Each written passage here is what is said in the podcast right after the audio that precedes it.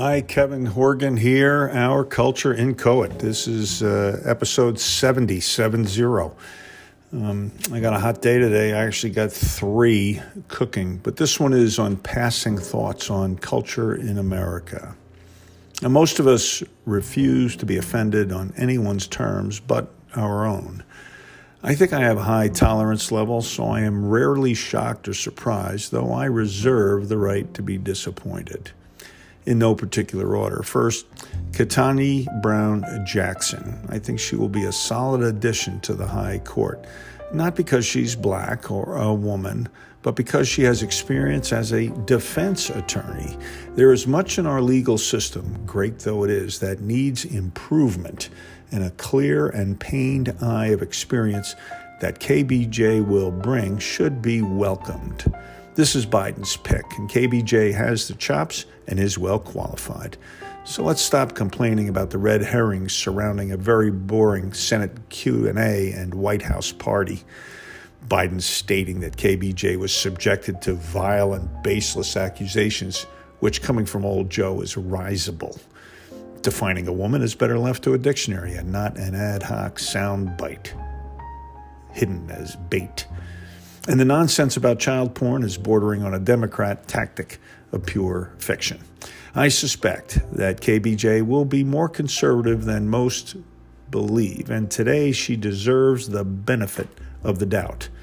As long as identity politics and virtue signaling are in vogue, perhaps the next Supreme Court nominee will be a veteran. Now to Amazon. They have a dozen or so operating locations being unionized, and there doesn't appear to be a slowing of its company's ruthless efficiency. That's a good thing, and the choice of its employees. Now, warehouse work is donkey work, and shift work is a scramble and fight every day. The union sound bites are pure gold. Bezos goes to outer space while we work in his hell on earth. it's genuine and effective. Bezos can pick up, actually cannot pick up and move his operations as Amazon profitability is contingent on a fast, short service. Bezos and his team may continue to fight the union hammer and tongue, but organizing is inevitable as the lowest rung on the economic ladder doing repetitive, fungible work will always be somewhat abused in the name of service and production. I suspect that Bezos will soon let it ride. He has other ambitions, like the presidency. We could do worse. We have done much worse. Owning the Washington Post is an ancillary perk for him, too. So now, boys playing girls' sports. It's ridiculous, and I cannot fathom that this is even discussable, let alone debatable. A close friend of mine shouted at me a week ago, It's only four, when conversing about another governor caving to let males compete in female high school sports. And in this case, it was Utah, and it was only for transgender people. I gently explained that it's not only four boys, it's the four girls who got cut from their respective teams. It's the four girls every meet or match or game who will not place or play because a boy beat them. I would have more respect if a boy who wants to be a girl did so while competing as a boy. I'm no doctor, but any boy has the benefit of testosterone coursing through his frame for years, building larger and stronger bones and the capacity for dense muscles with little stored fat. He has never had a menstrual cycle or managed it with grace while still living and working in a high pressure social and economic environment of desired equality. Celebrating transgenderism in sports, which is the last true meritocracy we have in America, is just plain dishonest. Authorities, formerly known as attentive and responsible parents, have not been creative. No one wants to take away an opportunity from the transgender athlete. Let him or her swim in an outside lane, and the times do not go into team scoring. Let him or her train with the team as good judgment allows. If we love our children, we want them to be their best, at their best, in the best environment, and we include everyone. But common sense dictates that a boy is not a girl. What he or she does with his or her life after majority is their concern only. And Godspeed. BLM.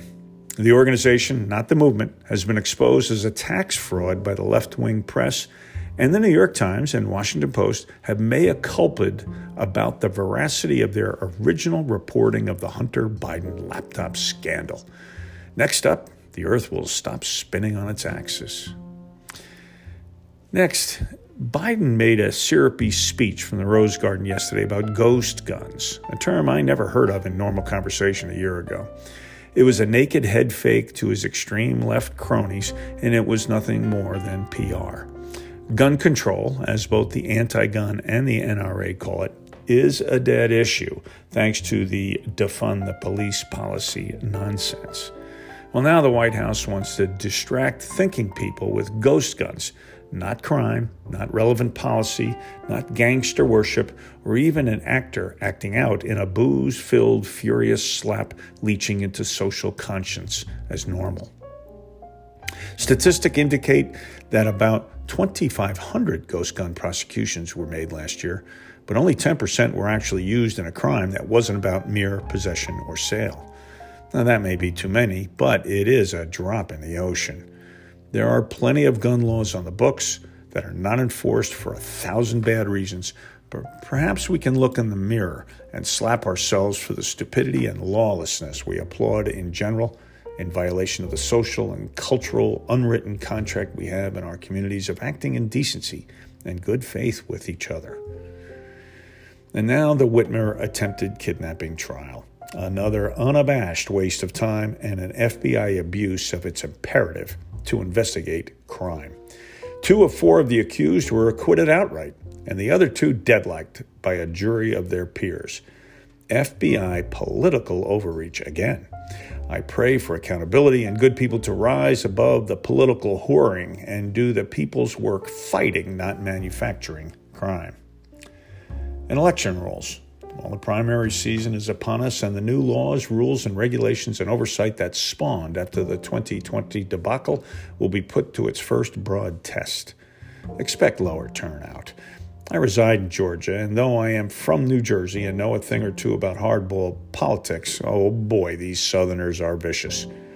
In the Republican camp, Governor Brian Kemp looks to prevail over former U.S. Senator David Perdue a Trump bootlicker, full stop. Thank goodness. Stacey Abrams is a prohibitive Democrat nominee, and I hope she gets crushed in November. Herschel Walker is running for the Republican nomination. He's in the lead for the U.S. Senate seat against the incumbent Democrat Raphael Warnock, who is popular. TV commercials notwithstanding, this might not be close for the good guys. I pray only citizens vote and can live with the crippling burden of producing a valid ID card to do so. And last, Elon Musk. Please, sir, buy a majority share of Twitter. You are making media fun again and probably more professional and less biased. You know, I saw a hilarious meme last week. I'll quote A seven year old can choose a gender, but an 18 year old can't understand a student loan. Close quote. Peace out.